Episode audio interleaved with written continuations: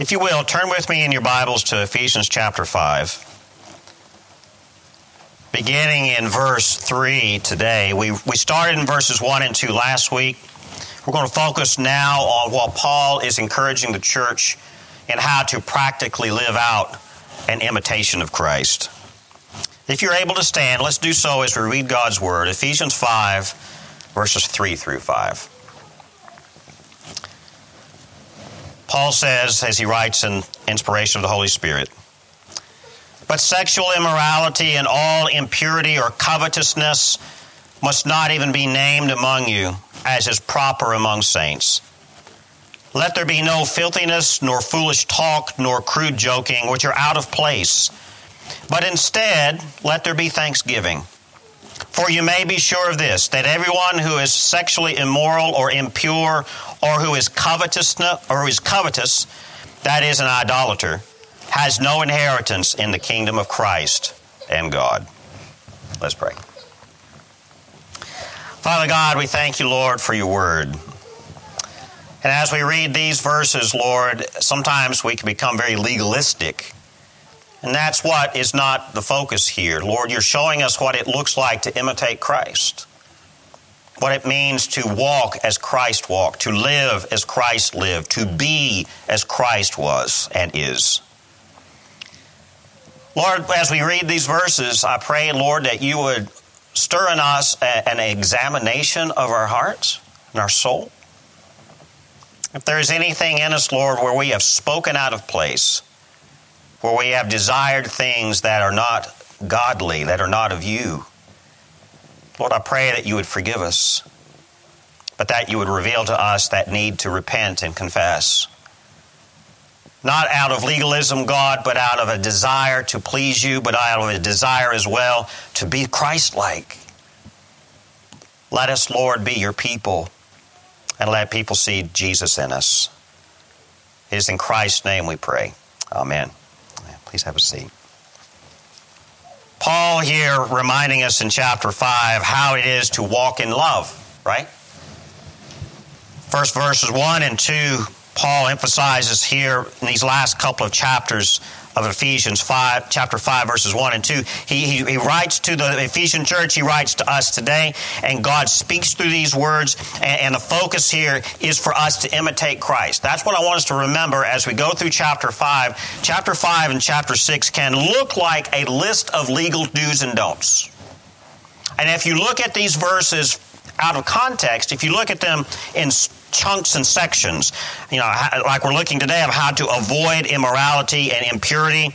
As we continue on, uh, there there are the, the, the, classic passages of how to live as husband and wife and how to live as children with your family. We look at these passages too often as a legalistic thing. And I want us to remember how the chapter 5 begins. It is a call from Paul under inspiration of the Holy Spirit to teach the church how to imitate Christ. So, everything that we read here in these chapters, I want you to, if you can, remember how Paul's teaching starts. It's not a you better or else, and he's not shaking his finger and listing rules to follow as if the Mosaic Law was being reintroduced. He is actually using these examples of how to imitate Christ, how to walk in love. Amen? So let's take a look here in verses 3 through 5. Paul is now laying out the practical application of what imitating Christ looks like. Verse 3 But sexual immorality and all impurity or covetousness must not even be named among you as is proper among saints. That verse right there we could preach several sermons on. Paul is saying, as we walk in Christ, as we walk in love together, imitating Christ, being Christ like ourselves, there is absolutely no room for these things. There's no room for immorality. There's no room for impurity. There's no room for being covetous. Big words. But how many of us wrestle with some of these things? How many of us wrestle with coveting things? How many of us wrestle with immoral actions and immoral thoughts? How many of us wrestle with impurities? And this is pretty straightforward. Paul says there is no room for this. Don't even let it be named among you. Now, this can bring out some guilt in us. This can bring out some, I'm not living up to this, so I'm not worthy of being named a Christian. But I want to encourage you today as we look through this passage, as, as we listen to what God has to say here, let us remember that He's pointing out what needs to be pointed out so that we can return to Christ often and say, Please, dear Lord, forgive me. That's important here. Because chapter 5 is written in the context here of worship. Worship as service to Christ. Chapter 5 and chapter 6 here are the practical applications of what it looks like to imitate Christ as an act of worship. As we serve each other in the church, as we serve Christ, as we imitate how Christ serves us, the church, through his sacrifice, this is what we're looking at. What is it in our lives that we are worshiping more than Jesus Christ? That's what we're seeing here in verse 3. We can worship immorality. We can worship impurities. We worship things that we desire that we don't have and we covet. And that right there is setting up the truth that really what we're doing is we're not worshiping Christ by imitating Him. We are worshiping these things instead. Amen? So Paul here is laying out what, it look, what does it look like to imitate Christ? You see, imitating Christ, first of all, requires that we are regenerated. Another term for that is being born again, being made new in Christ. It requires, first of all, that Jesus Himself changes us as the Holy Spirit comes in, into our lives at the moment of repentance and salvation. We then become imitators of Christ, and that's a lifetime process. That's not an instant change. This idea of sanctification in Scripture means that we, we have an entire lifetime of living out what it looks like to be Christ like and to be sanctified as we become more holy in the image of Christ. So, first of all, in order to even look like these things, in order for these things to not be proper among us, we have to be called saints, right? Look here at verse 3. He says, even not even being named among you as is proper among saints. So Paul is writing directly here to the Christians. He says, if you are a saint in Jesus Christ, if you are claiming the name of Christ as a Christian, there is no room for this stuff. Imitating Christ here means avoiding sinful behavior. We avoid it. That doesn't mean that we're going to be 100% successful and never sin again, because the life of the Christian is that we are not perfect, but we do have a Savior who is, and He is making us new every single day, right? The idea that we are aware of our failures and we come to Christ, and I would argue daily, and say, Please forgive me again and we seek to avoid these things because our minds are being regenerated to where we no longer desire these things of immorality and impurity. It's a lifetime of change. You see, those who are redeemed in Christ are actually holy as Christ is holy. That's biblical. Leviticus chapter 11, verse 44 is also repeated in 1 Peter chapter 1, where in the Levitical law, God Himself speaking to His chosen people, Israel, says, For I am the Lord your God. Consecrate yourselves, therefore, and be holy, for I am holy. If we are God's people, then the, the, the idea in the old Mosaic laws of God's chosen people must be holy because God Himself is holy. That same command applies to the Christians and to the church. We are called to be holy. That's why Peter, uh, in, in 1 Peter chapter 1, repeats this call from Leviticus that God Himself expects. There is an expectation of His people, of His church. Because God Himself is holy, we are to consecrate ourselves and we are to be holy as well. That's a pretty high calling, isn't it? You might know what I mean. Holiness. I mean, think about it. I mean, that's a very deep concept. Who is holy? None but God Himself. His Son, Jesus Christ, being the very likeness of God, the very imitation of God, the very God Himself in the flesh, He was holy and pure. Amen? And if we claim the name of Christ, we likewise, there is an expectation that we should be holy as well. Now, this is not a sermon calling us into holiness living. We are to be holy, and therefore our lives, we live lives of holiness. But this is not a message that the fundamentalist uh, aspect of our, of our faith has. In some ways, their intention was right and, calling people to holiness. But unfortunately, the fundamentalist approach to this is can become very legalistic to where no one can live up to the expectation. That's not God's message here. There is an expectation that is beyond our reach to be holy. But how is that even possible? Only through Jesus Christ Himself. So all of this points back to Jesus. We have there is an expectation for those who are redeemed in Christ to be holy. But those in Christ also realize there's no way to be there without Jesus Himself. So you see how this all points right back to our Savior Jesus Christ. This strengthens our faith in Christ rather than trying to strengthen our faith in ourselves to practice something we can't do. You see where we're going? This is what Paul's message is here. We cannot ignore the fact that God Himself expects His people to be holy. Because if we are God's people, then we must be like God. We must be like His Son, Jesus Christ, and we must be holy to the limit that we can be, do it, but we don't do it under our own power. God does not expect us to. He says, I expect you to do it in the power of my Son, Jesus Christ. Amen? You see, these things that he lists here in verse 3 immorality, impurity, covetousness, this sexual immorality, this impurity, this desire for things that are beyond us. There is no room for these things because these things are profane and they are unclean. Matter of fact, they are more unclean than uncleanliness itself. They can only disgrace the Christian. They can only disgrace the name of Christ. They can only disgrace the church. If Jesus has sanctified us through faith and through his blood, then we are holy. Because we who, through faith, are bought by the blood of Christ, if our faith is in that blood sacrifice, then we're seen as holy. We are seen as righteous because that's God's command, that's His way. He covers the sin with the blood. Amen? And if we embrace these things, this sexual immorality, this covetousness, this impurity, these things that are so profane. What is it, first of all, what does it mean to be profane? That's what we've got to think about here.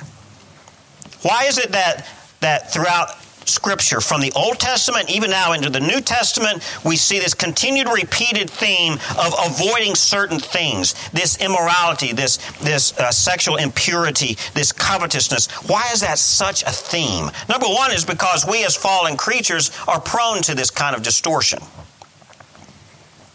Somehow we can't get away from it, it's there.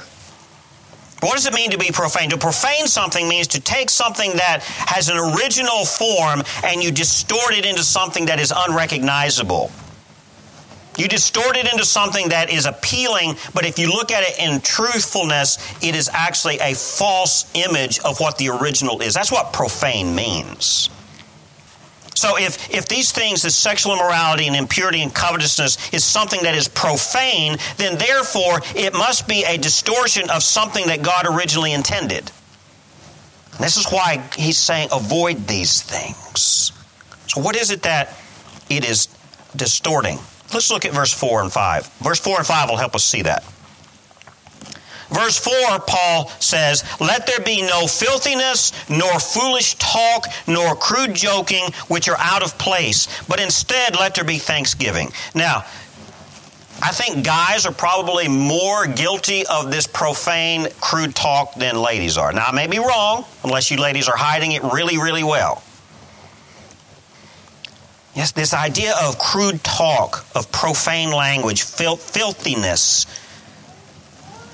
I don't know about you, but when I'm around people who are who are crude and, and foul in their talk and in what they're laughing about, I just don't feel comfortable around that anymore. You know, when I was a young, foolish teenager or a young man, I mean, perhaps I, I didn't participate in it particularly, but I still sat around it because I wanted to be accepted. But there's something about the, the mind of the Christian if, when we become more and more like Christ, when we hear these things, there's something about it that just doesn't fit. Right? Crude talk, crude joking, filthiness, filthy language. Here's the thing words that come out of our mouths originate as thoughts in our mind. You know, so uh, so you, uh, the excuse of I didn't mean it when I said it, yeah, you did. You thought it. Now, you may not have meant to say it. It may have come out and you thought you were thinking it, but you said it instead, but you meant it.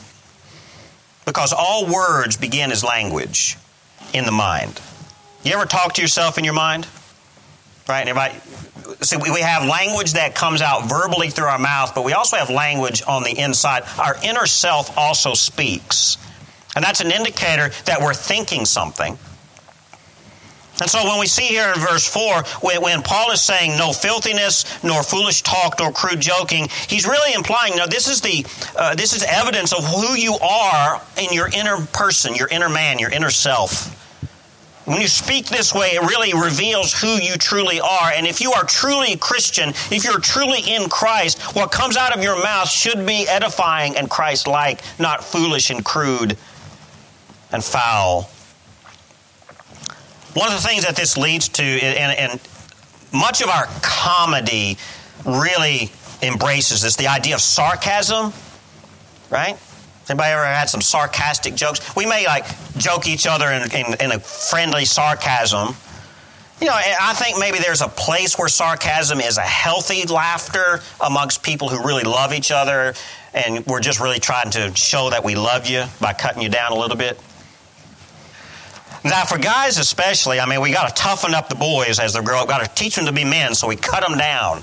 Some, and, and if it's in love, then it's going to be a little bit sarcastic, right? showing their weaknesses so that they toughen up a little bit. I think there's some place for that that is healthy, but what Paul is writing about here is a caution and a warning that this can become so crude and, and bad that it's not even Christ like itself. Sarcasm then is ungodly. Traditionally, in the, in the Christian church, in, in theology and in doctrine, this has been a major point of contention in sarcastic thinking and sarcastic talk. We don't go there. If we can't speak boldly and honestly about the truth of the gospel without resorting to sarcasm, then there's something wrong. Amen? If, if the truth of the gospel is powerful and impactful, then I don't think sarcasm is necessary there. Now, let, us think about this. I don't, I don't, know if you've followed Christian comedy over the last few uh, years. Uh, comedy tends to really love sarcasm, right?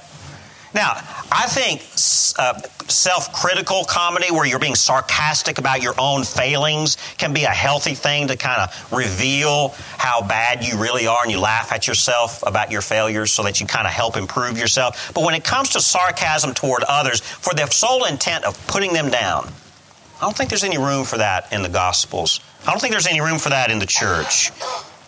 You see, while it is possible to laugh and make jokes in a good way, this, this idea of, of crude talk and, and joking, right? He, he, Paul actually mentions crude joking. Crude joking. There is a place where that crude joking can quickly degrade into a sense of harmful sarcasm. If the intent of your joke is to insult somebody for the sake of laughter, what are you really doing? How do you value the person that you are intentionally insulting through a crude joke? You're actually devaluing them as a human being. You're devaluing them as a fellow brother or sister in Christ. And, and so you're devaluing the image of God in them.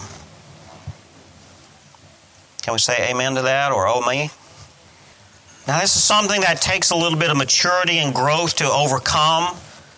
This is something that immature people will do because laughter and jokes often come in a sense of insecurity.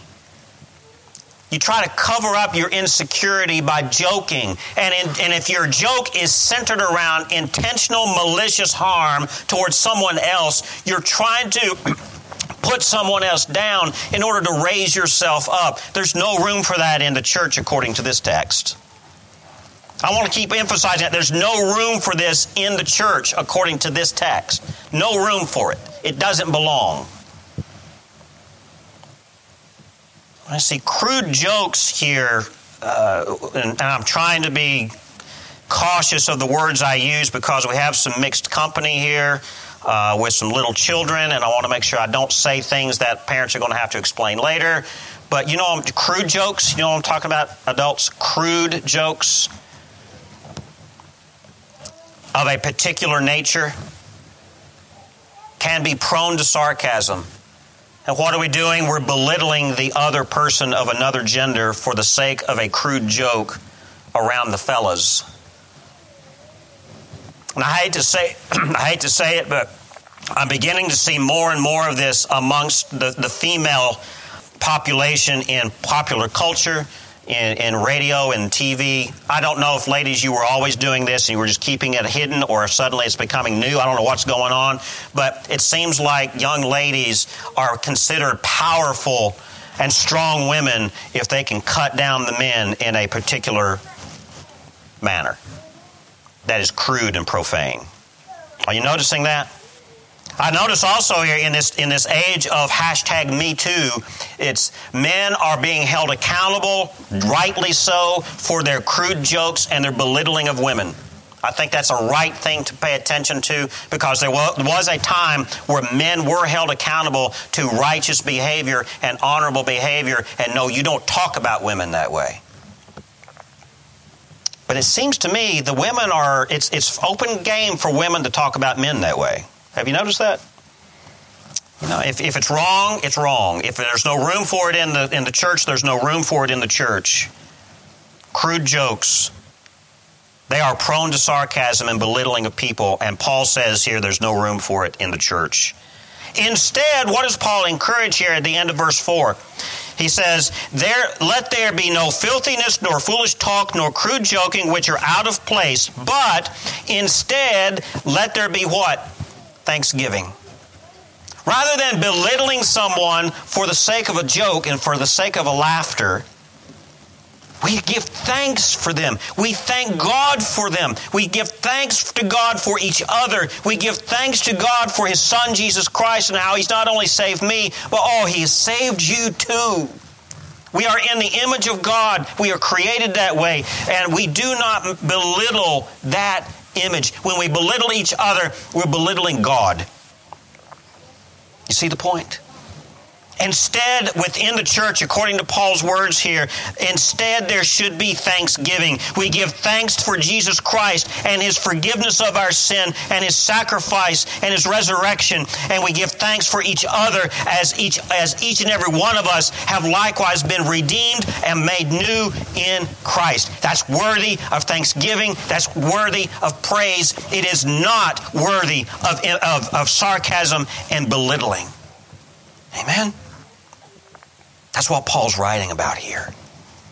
If we are in Christ, if we are walking in love, as Paul is encouraging us to here in verse five, uh, chapter five, verse one, if we are imitators of God, as Jesus Christ loved us and gave Himself up for us, and if Christ is a fragrant offering for us, we imitate that. Let's be fragrant rather than stinking. Let's be fragrant rather than repugnant. Let's be fragrant in our language, in our ideas, in our behavior, in our treatment of each other. Let's give thanks to God for each other. Let's give thanks that our fellow brother and sister has been redeemed. Let's give thanks that Jesus has provided forgiveness even for those who have not embraced it yet. They're not part of the church, but there is the possibility that God may be changing them through us. And how can someone come to know Jesus Christ and repent of their sin if we're constantly belittling each other and using sarcasm as humor? Now, that doesn't mean we have to be stiff, dull Christians who just are offended at every joke. I mean, there's, there's, there's a balance here. We've got to have a light-hearted attitude, amen? It's okay to have a sense of humor. I mean, have you ever been around those people who just can't take a joke and every time you try to say a joke, they're all offended and they're, oh, I'm so holy, there's no room for a joke. Uh, uh, uh, you don't want to be around them, do you? I mean, there's a room there to have fun. Rhonda and I had the blessing of going to a wedding last night uh, for some dear, dear friends of ours. And you just have to know this family. How many boys have they got? Five boys and two girls. Okay? Five boys and two girls. The boys are now of age of marriage and they're beginning to get married off. And let me tell you what, I have never, uh, this is the second wedding we've been to for this family. And I'm telling you what, they have fun. They are Christians. They love the Lord. They love each other. And there's that healthy joking around amongst the family, and it comes out in the wedding ceremony. I'm telling you what, it was so fun to watch how they loved each other, but they laughed at each other at the same time. There is a healthiness there. And I'll tell you, here's what was so funny in the wedding. The, the, the, young man getting married, he's 26 years old, and everybody in the family had given up on him ever finding a girlfriend, much less a wife. He was just, he was a sweet young man. He is. He is just the sweetest young man. You talk to him, he is just as godly and as Christ like as any young 26 year old you'd ever meet. And he finally, God, God, God finally sent him a godly wife. And at the and, and, ladies, this you know, if this happens at your wedding, you young ladies, when you get married, just go with it because it was so fun. The father of this young man was the one officiating the wedding, first of all. And when it came time for them to commit to each other and for the father to kind of give a blessing over him, he looks at his son and he says, I never thought this day would happen. We all gave up hope that you would ever have a girlfriend, much less a wife, right there in the middle of the ceremony. And he said, I, there's a lot of people who owe me money because we, we had bets. We had, we had uh, odds about whether or not you would or would not ever get married. And there's a lot of people who owe me money. And every groomsman had to walk up and give him money out of their pocket. They scripted it into the ceremony. It was so fun. So there's room for laughter. There's room for, you know, healthy, loving sarcasm amongst people who love each other. But what Paul is writing about here is let's make sure that it is healthy family humor, not ridiculing, sarcastic, belittling language and ideas. I mean, there's a balance there. You can probably you can go too far in a joke to where you, you ever had you ever thought that you were being funny and you thought that you were being loving, but then had to go back and apologize because the person was so offended? You know, see, there's, there's, there's this attitude of loving each other rather than belittling each other that Paul's talking about. But I don't think Paul's calling the church to be sourpusses and so holier than now stiff that they can't laugh. But there is a balance there. There's a limit there that he's cautioning. Let us give thanksgiving for each other. If, if in the joking we're thanking people, we're giving thanks for you because we love you and we're laughing with you, I think that's healthy. But if we're laughing at someone for their, at their expense, I think that's the limit and that's where it can become crude and that's where it can become foul and that's where we don't go. Amen? There's no room for it in the church. Now, in verse 5, Paul is closing out here this concept. And we have to remember that what he's reminding us here is that we're imitating Christ. Instead of being sexually immoral, instead of being impure and covetous and foul and filthy and foolish, he says in verse 5 For you may be sure of this, that everyone who is sexually immoral or impure or who is covetous has no inheritance in the kingdom of Christ and God. So, verse 5 here is the closing warning explaining why these things are not necessary and they do not have room in the kingdom. Because immoral persons have no inheritance in God. If you are immoral in your character, if you are immoral in your thinking, if you're immoral in your behavior, according to what Paul says here, you have no room in the kingdom of God. Now, that's a stern warning. Those who claim the name of Jesus Christ have been called to a special place. They have been called as a special people. God Himself has redeemed us through the blood of His Son, and that was a very expensive price. And it's a very precious gift that we receive that forgiveness of our sin. If that is the case, and if we are being made new in Christ, then, the, then any kind of immoral thought, immoral action is being purged from our thinking and our behavior. Do you know what, you know what morality is? The idea of being moral is the question of how ought we to live. When we question, when we have questions of morality, what is right, what is wrong, how do we think, how do we behave? It's not what we're trying to list a, a, a list of do's and don'ts. In other words, it's questions of okay, how ought we to live? You ever ask yourself some of those questions? If what I'm getting ready to do is it right, is it wrong, should I, shouldn't I? We do it all the time. And as a Christian who is made new in Christ, we have an expectation of morality. There is a particular way we ought to live. And if we are opposed to that, if we are contrary to that, then we are immoral. Immorality is living the way we should not live, being who we should not be. Being moral is that we are being who we ought to be in Christ. You see the difference? And so, immoral persons who are not living the way they ought to live, they are not being who they ought to be, there is no room for them in the kingdom. They will receive no inheritance from God whatsoever. That's what Paul says here. Anyone who does these things. Verse 5 For you may be sure of this. I think he's pretty direct here. For you may be certain of this. This is a guarantee, according to Paul, that everyone who is sexually immoral or impure or who is covetous has no inheritance in the kingdom of Christ and God. Now, why is that? Because think about this. When you are coveting something, what are you coveting? What is that? That means that you desire it to possess it for yourself.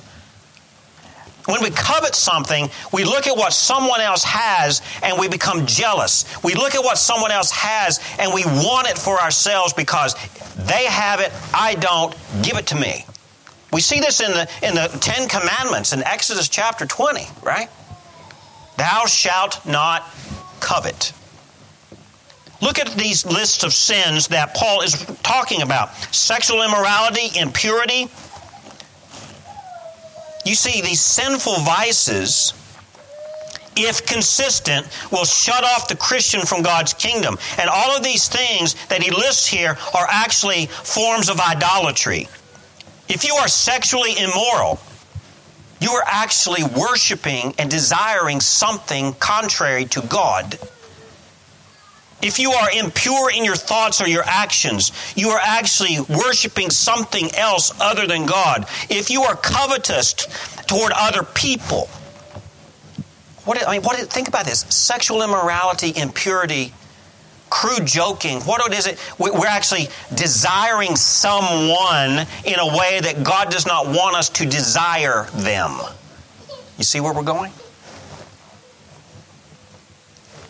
Whenever we are looking upon someone else in a way that God has not designed for us to look upon them, if we desire them in a way that is not in alignment with God's design and in His creation, then we are actually worshiping an, an, an idol of our own making and we're distorting. We are taking what God has given us and we are profaning it into something that is not what God created and it becomes an idol, and it becomes a way of impurity and sin. The other thing here in verse 5, and this covetousness that we're talking about, can also be a form of greed. So we think about greed when we think about money or possessions of, of objects, right? I am greedy. I want what I don't have. I want to spend money I don't have. I want, or maybe I'm greedy because I am making money and I want to make more and more of it. But can greed also be applied to how we think about another human being? Can we be greedy and desire another person? When we do that, we are not in God's will. What is God's will and His design for two people to want to be with each other? It's a, it's a, it's a relationship of mutual respect not of possession. And if we think if we look upon another person in an immoral way, we do not look upon that person with an attitude that God wants or, or expects. We are looking upon that other person as a covetous possession for me. We, tur- we turn a human being who is made in the image of God into an object for my pleasure and consumption. That becomes idolatry.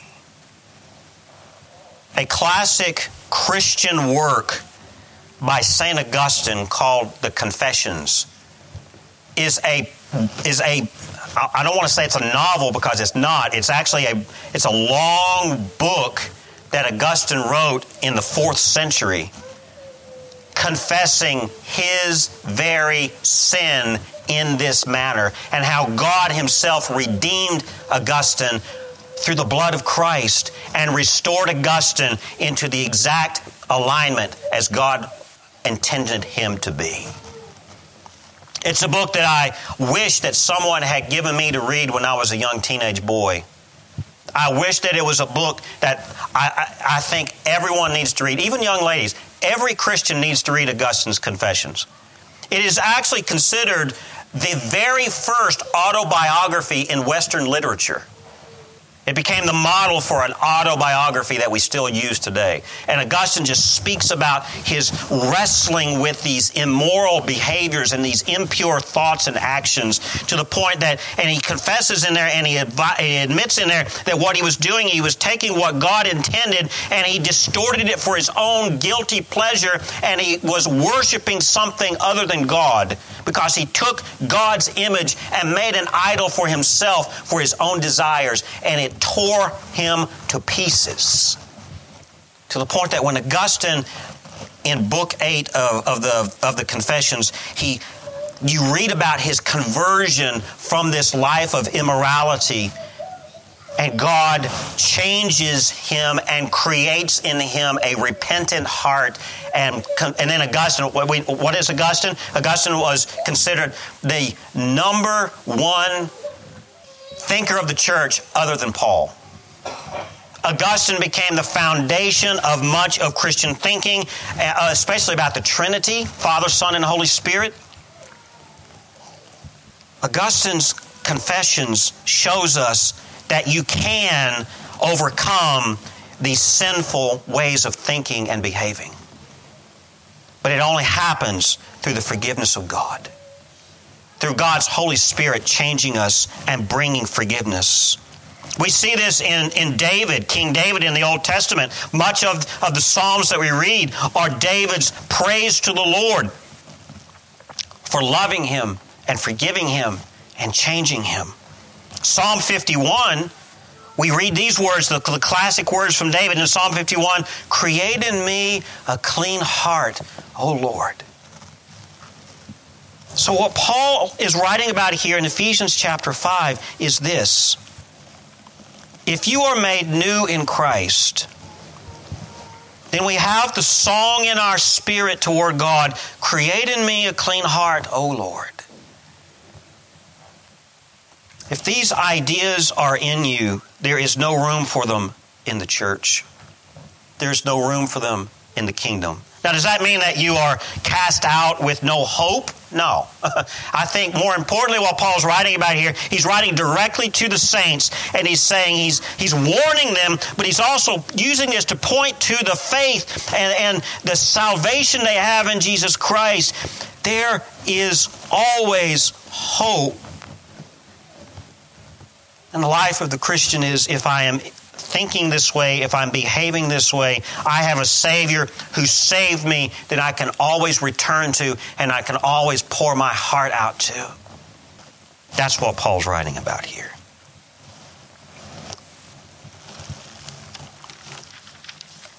As we prepare ourselves today for communion, the first Sunday of the month here at Sovereign Grace Baptist Church, we always come to the table together as a church and we remember what our Savior has done for us his death and his resurrection paved the way for our salvation, our renewal as Christians.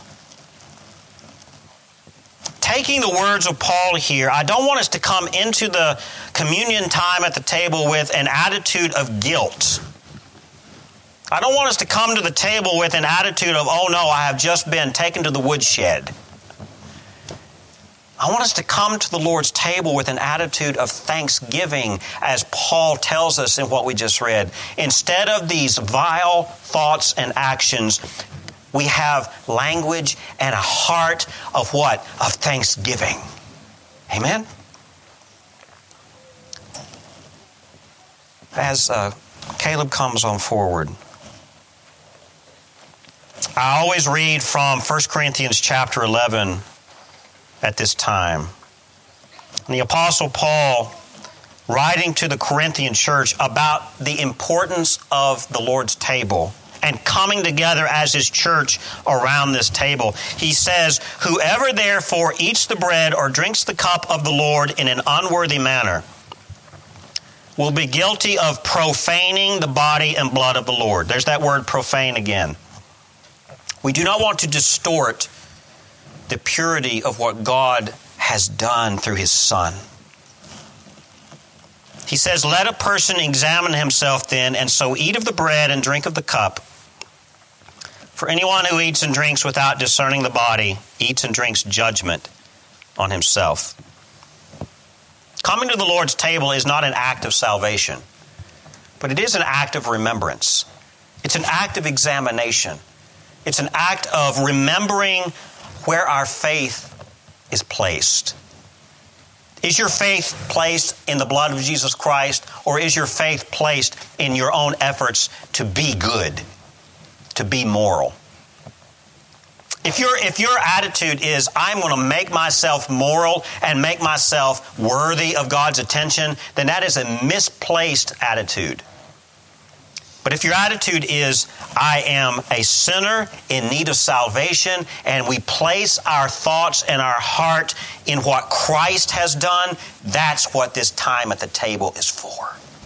To remind us of where our faith rests. Not in ourself, but in Christ. Amen? Amen. As Caleb begins to play, I want you to take this time as a time of reflection. Not of your sins particularly, but of where is your faith? Are you trusting Christ or are you trying to trust yourself or something else? Let this time be a time where the Lord really loves you. Let Him just pour out His heart and His Spirit into you. And let you remember that Jesus loves you. So much so that He died for you.